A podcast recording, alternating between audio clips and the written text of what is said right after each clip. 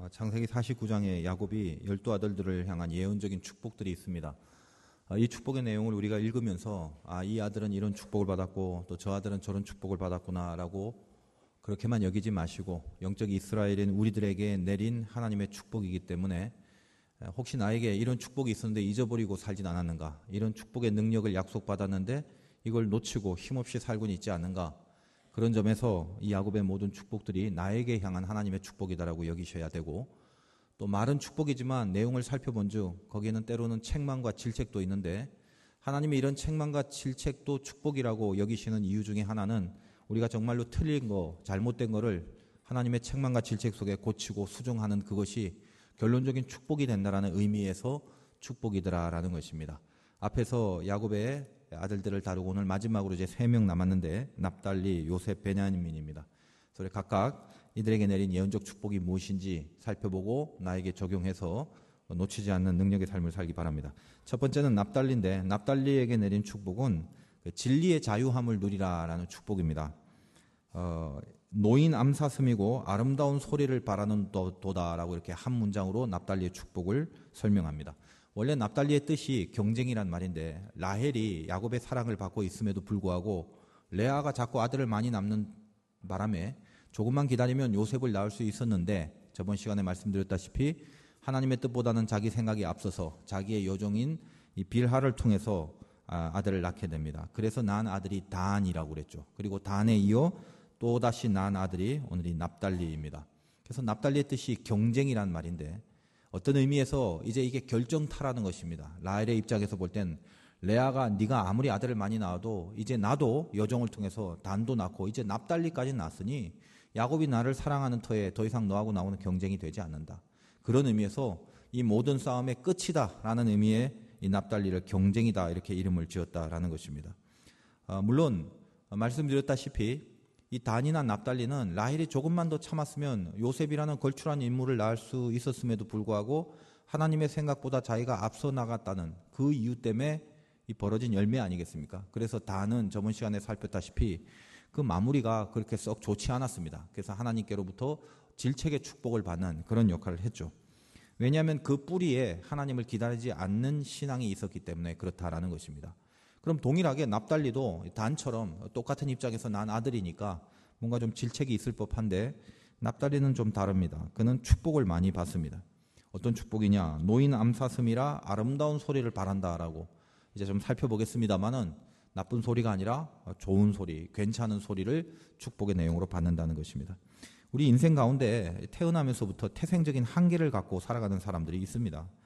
단도 그랬죠. 태어날 때부터 자기가 뭐 그런 가정에서 그런 입장에서 태어나고 싶지 않았는데 태어나고 보니까 여종의 몸에서 태어난 것이고 또 형제들의 압력과 압박 속에 있고 삶에 좀 괴로움이 있었다라는 것입니다. 그래서 우리가 구조적으로 혹은 생리적으로 태어나면서부터 유전자적으로 어떤 그 한계들이 있습니다. 뭐 누구는 부잣집에서 태어나고 싶지 않겠습니까? 근데 태어나 보니 굉장히 가난한 집이었고 또 누구는 뭐 이렇게 좀 키도 크고 싶은데 뭐 키도 안 크고 누구는 막 이쁘게 생기고 싶은데 이쁘게 생기지도 않았고 또 태어날 때부터 건강하고 싶은데 또 건강하지 못하는 그런 모습들도 있고 그러니까 자기가 어쩔 수 없는 이런 태생적인 한계가 있다라는 것입니다.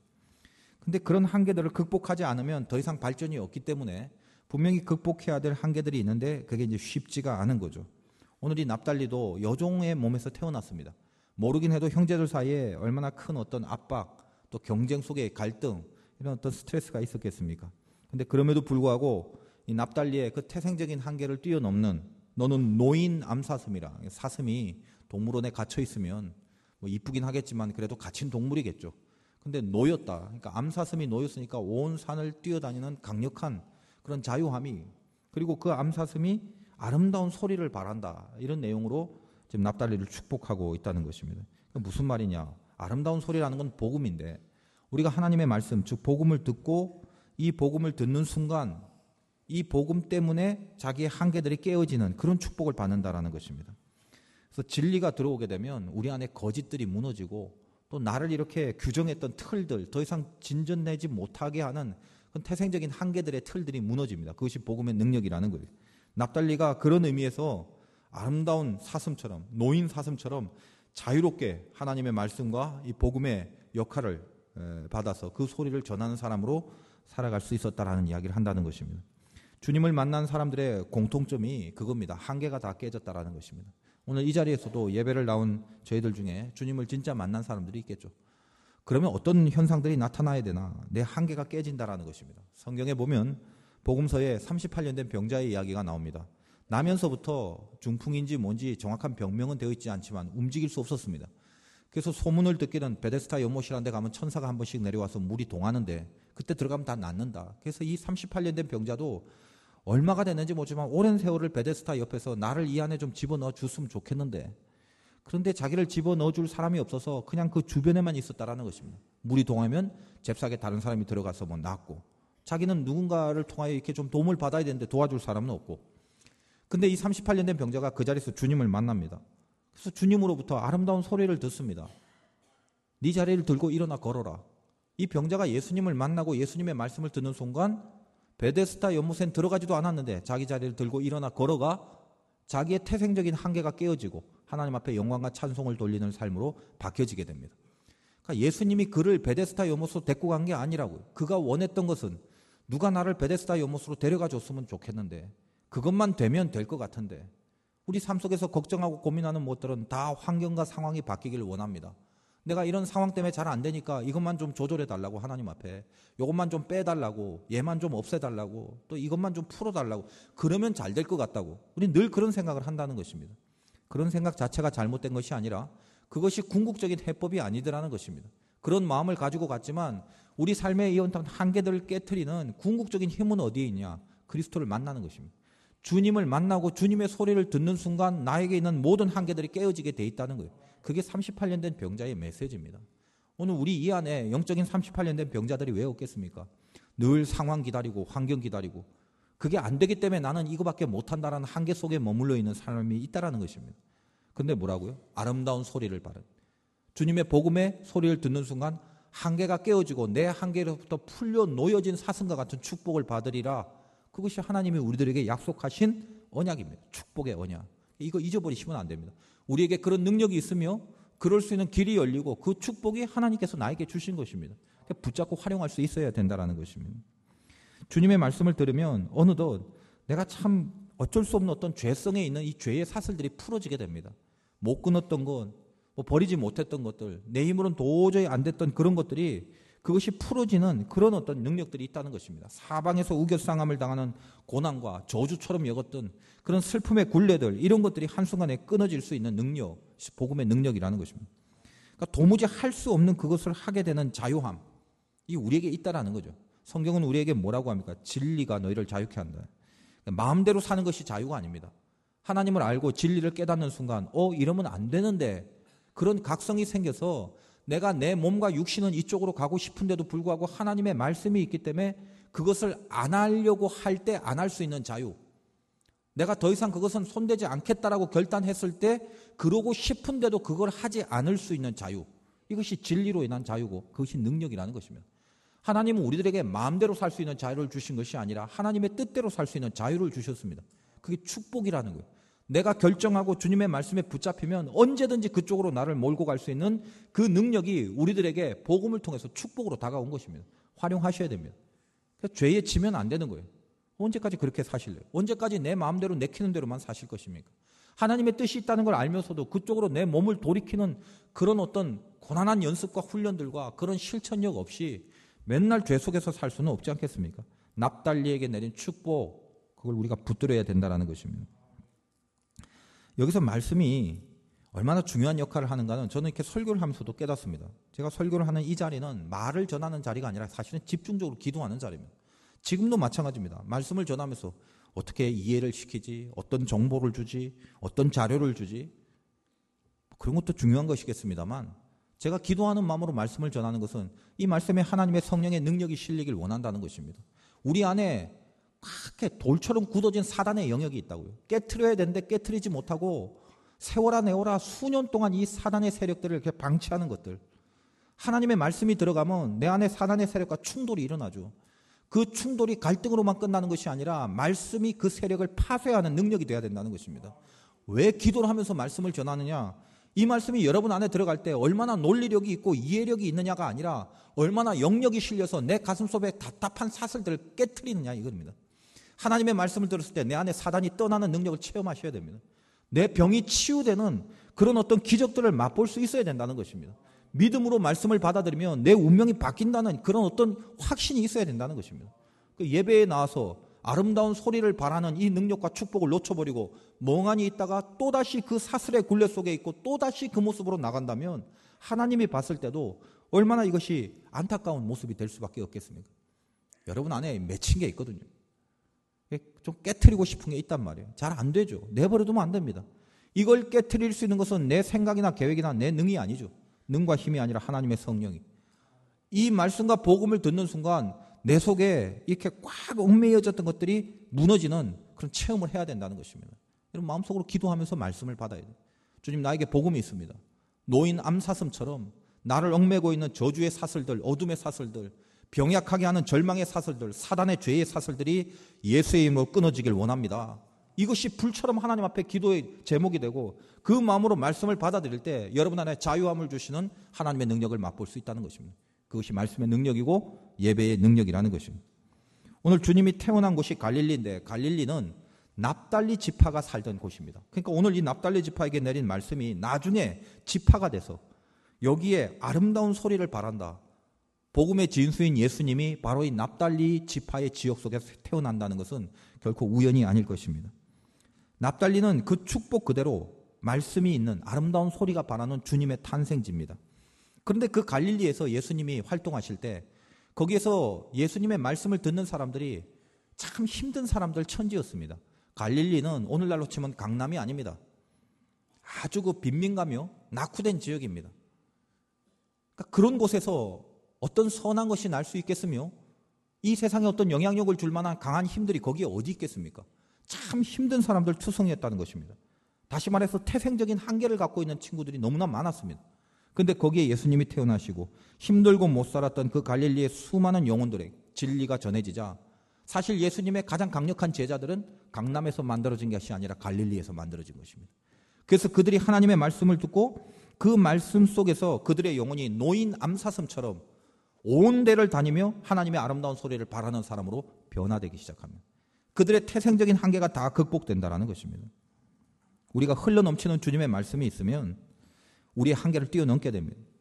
그 흘러 넘치는 말씀으로 살아갈 때 우리에게 내리신 그 말씀이 나를 통해서 사방으로 퍼지게 되는 것이고 그래서 내 운명이 깨지게 되는 그런 그런 큰 역사와 능력을 저희들이 체험할 수 있습니다. 그런데 내가 하나님의 말씀을 받고 그 말씀을 전하는 사람으로 살도록 불림받았는데도 불구하고 아직도 내 죄가 깨어지지 않고 있다면 아직도 내 죄의 틀과 내 죄의 굴레가 아직도 나를 가두고 있다면 어떻게 나를 통하여 아름다운 소리가 바랄 수 있겠냐 이 말입니다. 몇 번이나 말씀드렸지만 기독교는 다른 거 아무것도 아닙니다. 하나님이 싫어하시는 죄와의 싸움입니다. 오늘도 그렇고 내일도 그렇고 이 예배도 그렇고 다음번 예배도 그렇습니다. 예배 올 때마다 어떻게 하면 내 죄를 꺾을까? 어떻게 하면 내 죄를 용서받을까? 어떻게 하면 다시는 죄의 자리로 가지 않을까? 이것이 내가 살아가는 전 인생 동안 초미의 관심거리가 되는 것, 그 신자입니다. 그게 하나님이 원하시는 거라고. 그리고 그 부분만 해결되면 그 외의 모든 것은 하나님의 손대 주심을 받아 누릴 수 있는 것입니다. 왜 안 되는 줄 아십니까? 아직도 짙은 어둠이 사단의 권세와 능력이 내 한가운데 자리 잡고 있기 때문에 모든 것이 안 되는 것입니다. 그러나 이것을 깨뜨릴 수 있는 복음의 능력이 있습니다. 우리에게 하나님께서 그 축복을 줬다는 거예요. 납달리에게 내린 축복. 아름다운 복음과 말씀이 들어갈 때 그것이 깨지게 돼 있다. 어떻게 내 교만이 깨지지 않고 이 세상에서 하나님의 도구가 될 수 있겠으며 어떻게 내 탐욕과 욕심과 하나님보다 앞서가는 그 온갖 더러운 것들이 내 속에 있으면서 어떻게 우리가 하나님의 도구가 될 수 있겠냐 말이에요. 나에게 필요한 것은 하나님이 도와달라고 이것만 도와주면 된다라는 바램은 잔뜩 있으면서 내가 정말 하나님 앞에 깨트려야 될 것은 하나도 안 깨트리면서 하나님의 도우심만을 구한다? 세상 천지에 이런 놀부심보가 어디 있습니까? 근데 다 그런 삶을 살아요. 나에게 필요한 것만 하나님이 주면 되는 거예요. 그럼 하나님 참 왔다요. 지금 내가 지금 없습니다. 내가 모자랍니다. 빨리 도와주세요. 그래서 도와주시면 하나님 최고죠. 근데 정작 그 하나님 앞에 내가 해야 될 유일한 죄의 권세를 깨뜨리고 교만의 틀을 깨뜨리고 하나님의 복음이 들으면서 악한 사단의 권세를 깨뜨리는 그런 노력과 작업은 하나도 안 하고 하나님의 도우심만을 구한다고요. 그리고 안 도와주면 하나님 없대요. 오늘 우리에게 내린 축복을 잊지 마십시오. 우리는 납달리의 축복, 노인 암사슴이 될 수 있는 축복이 있습니다. 주님의 복음이 들어가는 순간 나의 모든 나를 얽매이는 이 운명의 한계를 그것을 죄어오는 모든 것들을 깨뜨리고 부서뜨릴 수 있는 그런 힘과 능력이 있다는 것입니다. 그거 잊어버리지 마십시오. 그거 잊어버리고 괜히 주눅들어 나약한 모습으로 살지 말라는 것입니다. 세상과 이 죄에 대해서 내가 나를 멀리하여 하나님 편이 되겠다라는 것. 그 마음만 먹으면 언제든지 주님의 복음이 나를 자유케 하십니다. 그리고 나를 당신이 원하는 방향으로 끌고 간다는 것입니다. 여러분이 오늘 이 예배를 통해서 이 말씀을 듣는 순간 남겨뒀던 죄의 사슬과 권세와 이 굴레들이 예수의 이름으로 깨지는 능력을 체험하시기 바랍니다. 간절한 기도들이 우리 안에 있기 바랍니다. 주의 성령께서 임하여 주시옵소서. 내가 할 수 없는 이것을 주께서 깨뜨려 달라고. 그러면서 우리의 한계를 뛰어넘는 그런 하나님의 손대심을 맛보시는 것이 예수 믿는 사람의 능력이며 열매며 신비함입니다. 두 번째로 요셉에게 내리신 축복은 복을 나누는 축복입니다. 우리에게 어떤 축복이 있다고? 복을 나누는 축복이 있다는 것입니다. 이런 축복이 있는데 잊어버리고 살지 마십시오. 나누는 일에 하나도 쓰임받지 못하는 인생이라면 기독교인이 아닙니다. 그냥 내 코가 석자니까 내 일만 잘 되면 되고 나만 축복받으면 되고 물론 거기서부터 시작할지는 몰라도 그것으로 끝난다면 우리는 기독교인으로 완성되지 못합니다. 우리에게 내린 축복 하나를 놓치고 살아가는 거라고. 내가 열악하고 내가 연약하지만 나를 통해서 복이 나누어지는 축복을 받는 그런 우린 역할을 하도록 불림받았다는 것입니다. 요셉에 대한 말은 많습니다. 좋은 말만 많은데 여기 22절에 보니까 무성한 가지인데 곧 샘 곁에 무성한 가지라. 물 옆에 있으니까 얼마나 무성해지겠어요. 그러니까 요셉 자신이 무성해지지만 요셉은 자기가 무성해지는 것으로 끝나지 않았습니다. 22절 뒤에 보니까 그 가지가 담을 넘었다. 남의 집까지 들어갔다는 것입니다. 즉 자기만 잘 되는 것이 아니라 자기가 잘 된 그것이 결국 그 목표가 뭐냐면 남을 잘 되게 하고 남을 풍성하게 하는 일에 쓰임 받았다. 이게 요셉에게 내린 축복이고 우리 모두에게 내린 축복이라는 것입니다. 알다시피 요셉이 어떻습니까? 실질적으로 야곱의 후대의 장자가 되죠. 루벤이 있지만 영적 장자는 요셉이 됩니다. 그리고 이 요셉의 인생도 따지고 보면 한 개인의 출세가 아니라 우리가 이제까지 살펴왔다시피 그가 애굽의 총리 대신이 된 것은 이스라엘의 흉년과 애굽의 흉년을 구하는 그런 커다란 하나님의 섭리 가운데 그 목표 가운데 요셉을 단련시켜서 개인을 만들기도 했지만 이 세상 앞에 무성한 가지가 담을 넘는 것처럼 쓰임 받으려고 그렇게 하나님께서 만들어 가신 걸 지금까지 살펴보지 않았습니까? 그러므로 이 세상에서 하나님의 자녀들의 포지션은 뭐냐? 빛과 소금이라는 말이 정확합니다. 너희는 세상의 빛이요 소금이다.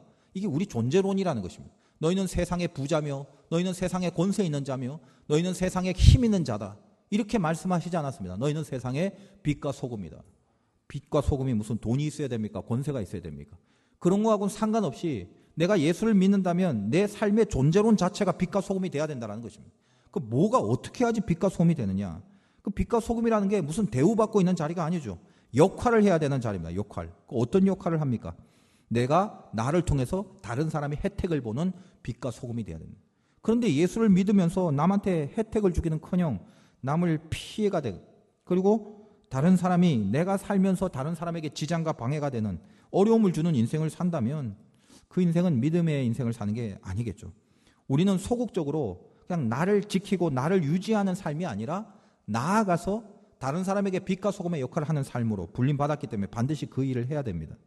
그런데 이 세상에서 그런 혜택을 주는 인생을 살기 위해서는 반드시 자기 스스로에게 통과해야 될 과정들이 있다는 것입니다. 요셉이 무슨 아무런 시련 없이 갑자기 애굽의 총리가 돼서 그런 빛과 소금의 역할을 했습니까? 그 과정에 뭐 아무것도 없이 편안하게 된 거 아니지 않습니까? 우리 다 봤습니다. 요셉의 전 인생을 살펴봤다고요. 그러므로 뭔가 빛을 비추어서 다른 사람을 밝게 하려면 내 자신을 잘 갖고 다듬고 닦는 훈련들이 필요합니다. 여러분 거울을 한번 보십시오. 이 거울이 빛을 반사하는 도구인데 거울이 빛을 잘 반사하려고 하는데 거기 녹이 꼈고 막 무슨 무슨 때가 다 묻어갖고 시커매갖고 아무리 빛을 비춰도 거울인데도 불구하고 빛을 비추지 못할 수도 있죠. 어떻게 해야 됩니까? 닦아야 돼요. 계속 닦고 닦아서 그 빛을 깨끗하게 반사할 수 있는 그런 자기 자신의 정련의 작업들이 필요하다는 것입니다. 오늘 본문에 보니까 요셉의 활이 어떻습니까?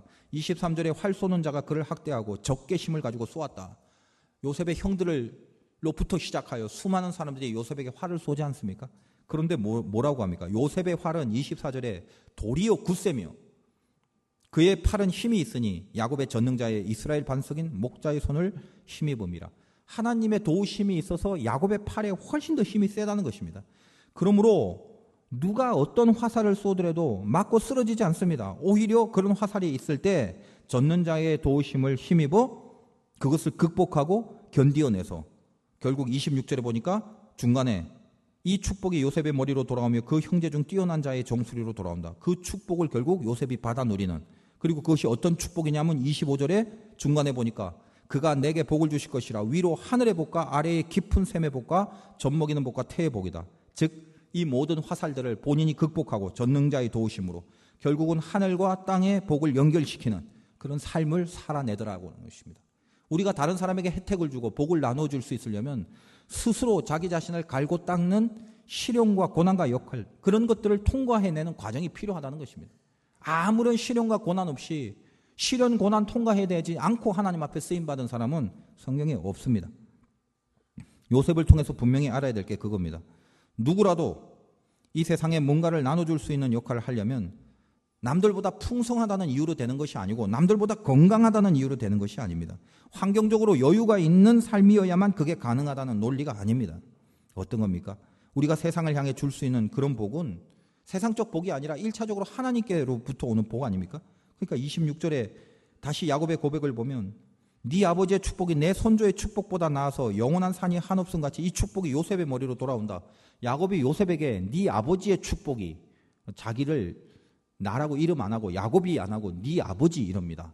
요셉에게. 그러니까 네 아버지의 축복, 즉 나의 축복, 나 야곱의 축복이 내 손조의 축복, 아브라함과 이삭 같은 사람보다 나아서 더 좋다는 것입니다. 세상에 아브라함과 이삭도 대단한 사람인데 야곱이 감히 아버지와 할아버지의 자리를 바라보면서 내가 그들보다 낫다라고 이야기를 합니다. 야곱이 교만해서요? 아니요. 아브라함, 이삭, 야곱 셋 중에 혹은 밑에 요셉도 토탈하여 야곱만큼 치한 고생 끝에 하나님이 누군가를 알게 된 사람이 별로 없습니다. 그러니까 야곱은 저 밑바닥에서부터 지 고집대로 살다가 정말 깊은 고난들, 하나님이 없이는 살 수 없는 인생으로 만들기까지 가장 진한 시련을 겪었던 게 야곱이랍니다. 그러므로 야곱은 뭘 합니까? 아브라함도 대단한 사람이고 이삭도 대단한 사람입니다만 내가 하나님이 누구냐에 대해서는 나처럼 뼈저리게 느낀 사람이 없다는 거예요.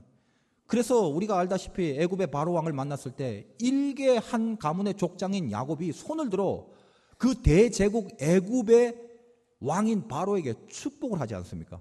그러니까 바로가 기가 차서 네 나이가 몇이냐? 뭐 이렇게 물어보기도 하고 다 한 번씩 다루어 봤던 내용입니다만 바로 그거라는 거예요. 내가 주는 축복이 무슨 재산적인 축복, 무슨 권력의 축복 이런 게 아니다. 하나님께로부터 오는 축복. 이거를 줄 수 있는 것이 내 역할이다라는 거예요. 너도 하나님 믿고 하나님의 은혜를 받고 하나님이 너를 다스리시는 인생을 살아라. 나를 통하여 하나님이 이 복을 너에게 흘려보낸다. 나를 통하여 이 빛을 너에게 비춘다. 우리 모두에게 내린 역할이 그거라는 것입니다. 우리가 인생을 살아가면서 이 요셉을 통해서 예, 꿈을 꾸는 이 요셉에 대한 이야기를 많이 듣습니다. 꿈이라는 게 현실과 반대말인데 비전은 이게 현실과 반대말이죠. 그러니까 요셉은 아주 지긋지긋한 고난의 현실을 살면서 마음속에서 자기 자신을 지키는 하나님을 지키는 그런 믿음이 있었습니다. 현실은 이 세상과 같이 흘러가야 편할 것 같습니다. 이 세상의 원리를 따라가면 별로 큰 싸움이 없어요. 쉽습니다. 근데 어떻고 요셉에게 내린 축복이 너는 그런 인생이 아니야. 복을 나눠야 될 거 아니에요. 복을 나누려면 하나님의 빛을 이렇게 비춰야 될 거 아니냔 말이에요. 그러므로 어떤 고난과 어려움이 있을 때 그 고난 속에서 세상과 같이 간 것이 아니라 깊은 고난 속에서라도 그 고난과 맞서서 세상과 맞서 빛을 비추는 역할을 했다는 것입니다. 거울이라는 게 같이 바라보고 무슨 빛이 비춰지겠습니까? 거울은 틀어서 그 정면에서 하나님의 빛을 비추어야 비춰지는 거 아니겠습니까? 내가 하나님의 빛이라면서 세상과 똑같이 가는데 어떻게 세상의 빛을 비춰요? 세상이 가는 흐름을 거꾸로 서서 하나님의 빛을 비춰야 되는 건 아닙니까? 비록 고난이 있다 할지라도, 아픔이 있다 할지라도, 내가 세상과 거꾸로 서서 하나님의 빛을 비추겠다는 자리에 있는 거, 이것이 축복이죠. 얼마나 힘들었습니까, 요셉이? 노예로 살았죠. 뭐 집에서 쫓겨난 거는 두말할 필요도 없고요. 힘들었습니다. 거기서 무슨 윤리적으로 살고 도덕적으로 살 만한 여력 그런 거 없습니다. 당장 내일이 아니 오늘 저녁이 어떻게 될지도 모르는 그 어린 나이에 그 밑바닥까지 가서 그냥 일각이 불안받게 될 수 없는 그런 삶 속에서 살지 않습니까? 그때 보디발 주인의 아내가 유혹을 합니다. 어떻게 보면은 내가 내 힘으로 할 수 없고 나는 하인인데 윗사람이 하라면 해야지. 그럴 수밖에 없는 입장이지만 요셉은 거기서 자기 옷을 벗어던지고 뿌리쳐 나옵니다. 한 여자의 어떤 성적인 유혹을 이겼다는 간증 정도가 아닙니다. 이거는 무슨 윤리적이고 도덕적이었다는 그런 것에 대한 승리가 있었다는 게 아니라는 거예요. 요셉은 자기 인생을 걸었습니다. 그냥 어쩔 수 없으니까 하나님 아시죠? 이 열악한 상황에서 주인이 나에게 원하는데 내가 어떻게 합니까? 나는 종인데 이런 상황을 내가 이기려면 하나님이 나를 종을 만들지 말거나 뭐 이랬으면 이길 건데 뭐 하나님이 이렇게 해주셨으니 어떻게 합니까? 나는 종인데 그러면서 얼마든지 정당하고 합리화하여 이 세상의 흐름과 타협하여 그냥 편안하게 살 수도 있었겠죠. 근데 거기서 옷을 번지고 이 세상을 거꾸로 씁니다. 그건 뭐냐면 각오를 한 것입니다. 죽을 수도 있습니다. 이 행동이 하나님 앞에는 뭐가 될는지 몰라도 이미 이것이 현실적으로 내가 아웃될 수 있는 그런 사건이라는 걸 요셉이 왜 몰랐겠습니까? 그런데도 어떻습니까? 세상의 흐름 앞에 돌아서서 하나님의 빛을 거기에 비추는 것입니다. 요셉은 그의 운명을 다 맡겼습니다. 목숨을 걸었습니다. 우리 인생을 살면서 고난 많이 당합니다. 고난이 오면 결단력이 약해집니다. 고난이 오면 믿음이 흔들립니다. 고난이 오면 세상 속에 섞이고 싶습니다. 그리고 세상의 방법에 군침이 질질 흘러나옵니다. 왜냐하면 죽겠기 때문에 그렇습니다. 압니다. 이해합니다. 그리고 하나님도 알고 있습니다. 그러나 요셉이 거기서 옷을 번지고 돌아섰을 때 내가 하나님의 빛의 역할을 해야 되기 때문에 세상과 절대로 같이 갈 수 없다고 자기의 몸을 돌이켰을 때 그걸 바라보시는 하나님의 마음이 얼마나 콩닥거렸을까. 얼마나 그걸 통하여 영광이 됐을까? 여러분, 이 세상에서 하나님의 영광을 바라는 많은 방법이 있지 않습니까? 돈을 많이 벌어서 경제적으로 어떤 일을 하고, 아, 저 사람 예수 믿고 교회 잘 다니니까 저렇게 풍성해지더라. 저렇게 사업이 번창하더라. 영광일 수밖에 없습니다. 그것도. 저 사람 병에서 치유받아서 이제 막 건강해졌다. 죽을 수밖에 없는 병인데 고침을 받았다. 그것도 영광이죠. 수많은 영광들이 있습니다. 근데 가만히 보십시오. 세상도 그것을 영광이라고 봅니다. 어떤 사람이 부자가 됐습니다. 영광이라고 안 하겠어요, 세상 사람? 어떤 사람이 건강해졌어요. 그 세상 사람이 그걸 영광이라고 안 하겠어요? 세상 사람도 동일한 내용의 영광을 갖고 있다고요. 그러나 하나님이 보시는 하나님만의 영광이 있습니다. 따로 떼어내서 하나님이 가슴 뛰며 바라보는 영광이 있단 말이에요. 그게 뭔지 아십니까? 아무것도 할 수 없는 고난의 한가운데서 아무것도 지킬 수 없는 모든 힘과 넋이 다 빠진 그곳에서도 끝끝내 겨우라도 간신이라도 결국 마지막에는 하나님 편이 돼서 세상을 향하여 하나님을 향한 빛을 비추는 그 자리에 있는 사람을 바라보고 하나님은 홀로 영광을 받으십니다. 여러분에게 원하시는 영광이 그거라고. 각자의 삶 속에서 이 영광의 싸움이 있는 줄 옆 사람이 알겠습니까? 뒷 사람이 알겠습니까? 여러분 자신과 하나님만이 알고 있는 싸움들이 있죠. 하나님이 여러분에게 가슴 뛰는 영광을 받기를 원하신다는 것입니다. 여러분 해내셔야 됩니다. 애굽의 총리가 되는 게 중요한 게 아니었습니다. 총리가 돼서 하나님이 영광을 받으신 건 없습니다. 하나님이 총리를 시켜줬을 뿐이지. 그 자리에 있기까지 요셉이 감내해낸 이 빛과 소금의 역할을 끝까지 지키려고 하나님 편으로 돌아섰던 이 용기와 믿음이 진짜 믿음이었다는 것입니다. 믿음은 언제 승부가 납니까? 고난 중에. 이 중에 고난 당하신 분이 있습니까? 이것만 다 끝나면 이제 내가 잘할게가 아니라 바로 그것이 기회입니다. 내가 당한 고난이 깊고 더 심각할수록 거기서 다른 모든 거품이 빠지고 하나님 앞에 철떡같이 붙어서 주님의 편이 되는 결단과 선택을 해 나갈 때 그때 하나님이 고난을 이용하여 우리를 통해 영광 받으시는 것입니다. 그 영광을 지켜내십시오. 그래서 우리는 이런 말을 듣습니다. 빛이 그 빛을 잃으면 소금이 그 맛을, 맛을 잃으면 무엇으로 짜게 할 거냐. 내가 하나님이 아니라 세상과 똑같이 살아가고 내가 세상과 같은 방향으로 가는데 뭘 짜게 하면 뭘 비추겠다라는 것입니까? 이미 우리가 그렇게 돼버리면 예수 믿는 사람으로서의 존재로는 하나도 없어집니다. 우리에게 참 귀한 복이 있지 않습니까? 빛과 소금이 되라. 너를 통하여 세상에 복을 내리겠다. 우리 한국의 경제 개발 속도가 얼마나 빠릅니까? 세계사적으로 이렇게 빠른 시간 내에 이렇게 빠른 성장을 한 나라는 우리나라밖에 없어요. 근데 그걸 누가 모르느냐, 제일 모르느냐, 우리나라 사람들이 몰라요. 외국 사람들은 다 알아요. 외국 사람들은 깜짝깜짝 놀라요. 우리는 이게 지당한 줄 알아요. 이런 나라는 세계사에서 없습니다. 왜 그러냐? 복음이 들어왔기 때문에.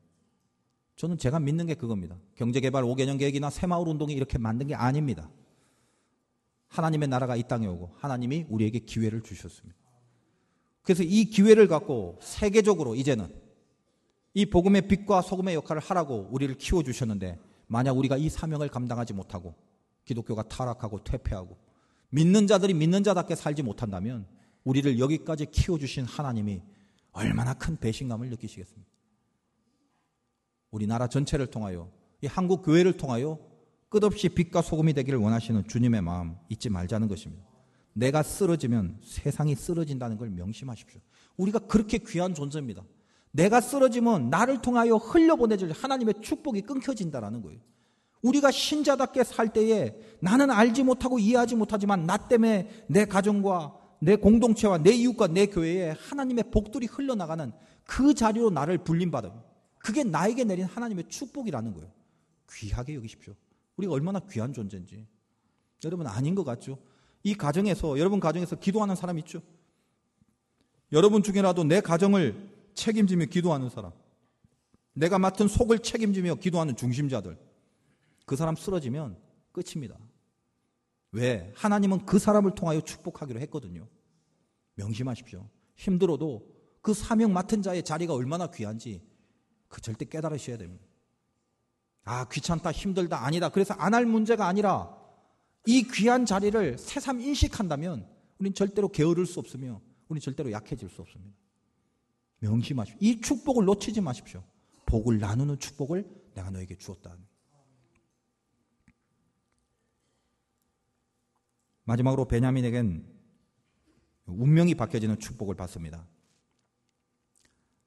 우리 납달리를 통해서 또 요셉을 통해서 받은 축복과 동일하게 아, 이 베냐민을 통해서 내린 축복도 나에게 지금 내린 축복이라는. 운명이 바뀌는 축복. 그게 우리의 축복입니다. 하나님 곁에 있으면 제일 중요한 열매가 뭐냐면 운명 바뀌는 거예요. 지금 베냐민이 막내로 태어나지 않습니까? 라헬이 상고 끝에 애를 낳는데 그 애를 낳고 죽습니다. 그 난산이 돼서. 그래서 얘를 보고 슬프다. 그래서 이름을 원래 베냐민이 아니라 그 베논이라고 해요. 슬픔의 아들. 근데 야곱이 보니까 내 아들인데 라헬은 죽었다 쳐도 하기 얘가 슬픔이 뭐야? 그래서 야곱이 이름을 바꿔서 베냐민 그럽니다. 그래서 원래 베냐민의 원래 이름은 베논이 슬픔이었다고. 슬픔이 베냐민 즉 오른손 즉 능력 오른손의 아들, 번영, 능력이란 뜻이 됐단 말이에요. 완전히 다른 거죠.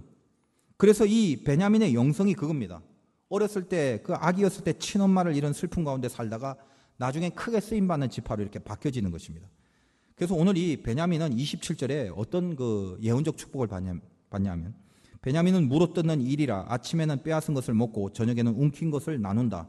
일이라는 게 좋지 않습니다. 그죠? 그래서 물어 뜯습니다. 처음에는. 그런데 나중에 어떻게 해요? 아침엔 그랬지만 저녁에는 움킨 것을 나눈다. 이런 거예요. 베냐민의 운명이 이렇게 바뀌어지는 것을 의미합니다. 우리 인생 가운데 어떤 열악한 운명들, 애시당초 틀려버렸거나 잘못된 길에 접어들어서 그렇게 망해버린 운명들, 그런 생각을 하고 있으실 것입니다. 내 운명이 왜 이러냐, 이런 거. 근데 그것이 우리에게 내린 축복이 뭐냐면 그 망해버린 운명 자체가 하나님의 뜻이 아니라 그 베노니에서 다시 베냐민이 되는 축복을 우리에게 주었다라는 거예요. 그게 하나님을 믿는 믿음을 갖고 있는 자가 운명이 바뀌어지는 축복권을 갖고 있다는 것입니다. 이걸 잊어버리지 말란 말이에요. 예를 들면 성경에서 이 베냐민 출신들의 사람들이 몇 명 있는데 다 처음부터 승승장구한 사람이 아니라 저 밑바닥 운명에서 완전히 운명이 바뀌어버려 버린 사람들 천지입니다. 아, 여러분 아실지 모르겠지만 사사기에 나온 사사 중에 에우시라는 사사는 태생적으로 이 왼손잡이였어요. 그래서 그가 모아방을 죽이러 갈 때 다른 사람들은 오른손잡이기 때문에 왼쪽에 칼을 차서 그 밑에 있는 보디가드들이나 경비들이 다 오른쪽을 검사하는데 에웃은 왼손잡이니까 오른쪽에 칼을 차는 바람에 검사를 해도 나타나지 않죠. 그래서 그거 갖고 모아방을 죽이는 그런 일에 승리를 합니다. 그 시작과 처음이 시작은 안 될 것 같고 나약한데 바뀔 때 보면 뚜껑 열어보면 열매가 다르는 거예요. 모르드게 같은 사람은 알다시피 에스더를 길러준 양부 아닙니까?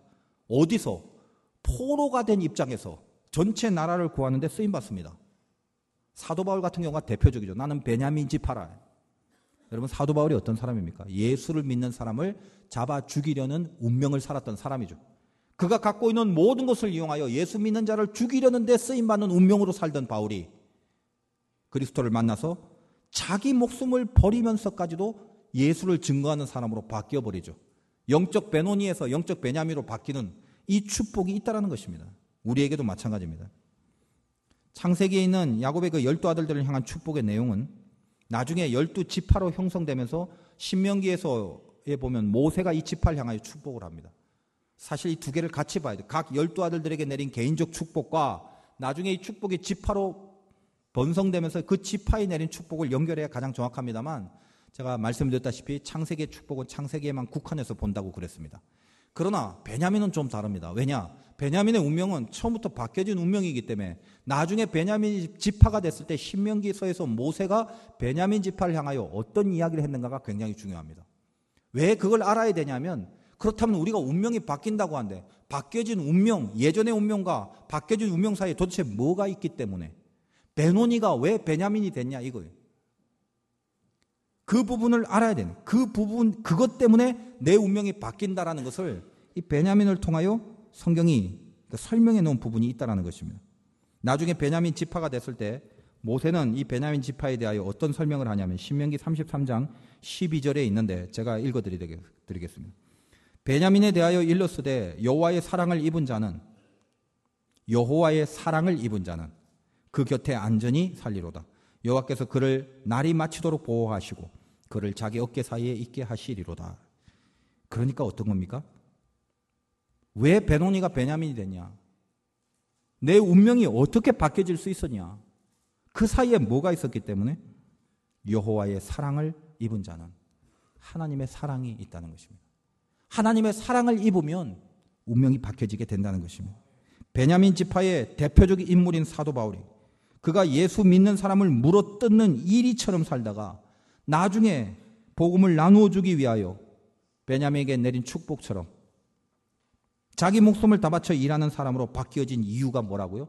하나님의 사랑을 입었기 때문에. 여러분, 복음이 무엇입니까? 복음. 하나님의 사랑을 입었다는 소식이. 이게 복음 중에 복음입니다. 내가 복음을 받아들였다는 말은 하나님의 사랑을 입었다는 것입니다. 내가 복음을 믿게 됐다는 것은 하나님의 사랑을 믿게 됐다는 것입니다. 하나님이 세상을 이처럼 사랑하사 독생자를 주셨으니 이는 저를 믿는 자마다 멸망치 않고 영생을 얻게 하려 하심이라. 우리 자신을 보면 멸망할 운명임이 뻔합니다. 내가 하는 짓을 내가 봐도 나는 멸망받을 수밖에 없다는 것은 명확합니다. 그러나 죄 때문에 멸망받을 수밖에 없는 운명이 하나님의 사랑을 힘입고 나서는 멸망치 않을 운명으로 바뀌어진 것이 나에게 내리신 하나님의 축복입니다. 하나님이 우리를 멸망치 않겠다고 하는데 도대체 이 세상에 뭐가 여러분을 멸망케 하겠습니까? 누가 어디서 뭘 했기에 여러분 운명에 자신감이 없습니까? 여러분이 갖고 있는 게 뭐가 많고 학벌이 높고 사회적인 지위가 높아서 그래서 나는 늘 떵떵거리고 살 거다라는 자신감이 아니라 나를 사랑하시사 그의 아들까지도 날 위하여 대신 주신 하나님이 내 아버지신데 그분이 나를 향하여 멸망치 않겠다라고 약속하셨는데 그보다 더 큰 권세와 더 큰 빽이 어디 있냐 이 말입니다. 여러분이 이 하나님의 사랑을 믿는 한 지금 당하고 있는 고난은 아무것도 아닌 세 발의 피라는 걸 아시기 바랍니다. 이 고난이 나를 죽일 것 같지만 돌아보면 그 배후에 태상과 같은 하나님이 그 고난을 조종하고 있다는 것을 보시기 바랍니다. 왜냐하면 우리를 사랑하시기 때문에 그렇습니다. 당신의 아들을 우리를 향하여 대신 죽이신 그 사랑을 쉽게 보지 마십시오. 대강 사랑하고 말려면 그런 희생하시지 않습니다. 사랑해보다 싹수 봐서 그만둘란다라는 마음을 가졌다면 그런 독생자를 우리에게 주시지 않습니다. 우리가 하나님의 사랑의 포섭이 되고 그 사랑의 대상이 된 이상 우리는 하나님이 나를 끝까지 사랑하는 그 사랑 안에 들어갑니다. 만드시고야 말 것이며 이기게 하시고야 말 것이며 반드시 하나님 앞에 영광을 선포하는 운명으로 바꿔버리고야 마실 것입니다. 그것이 살아계신 하나님의 뜻입니다. 오늘도 이 예배 가운데 이 절절하고 뜨거운 하나님의 사랑이 가슴에 넘치기 바라고 우리의 모든 신앙의 인생의 운명과 사건의 문제들이 주님의 방향으로 바로 설 수 있는 승리가 있으시길 주님의 이름으로 축원드립니다.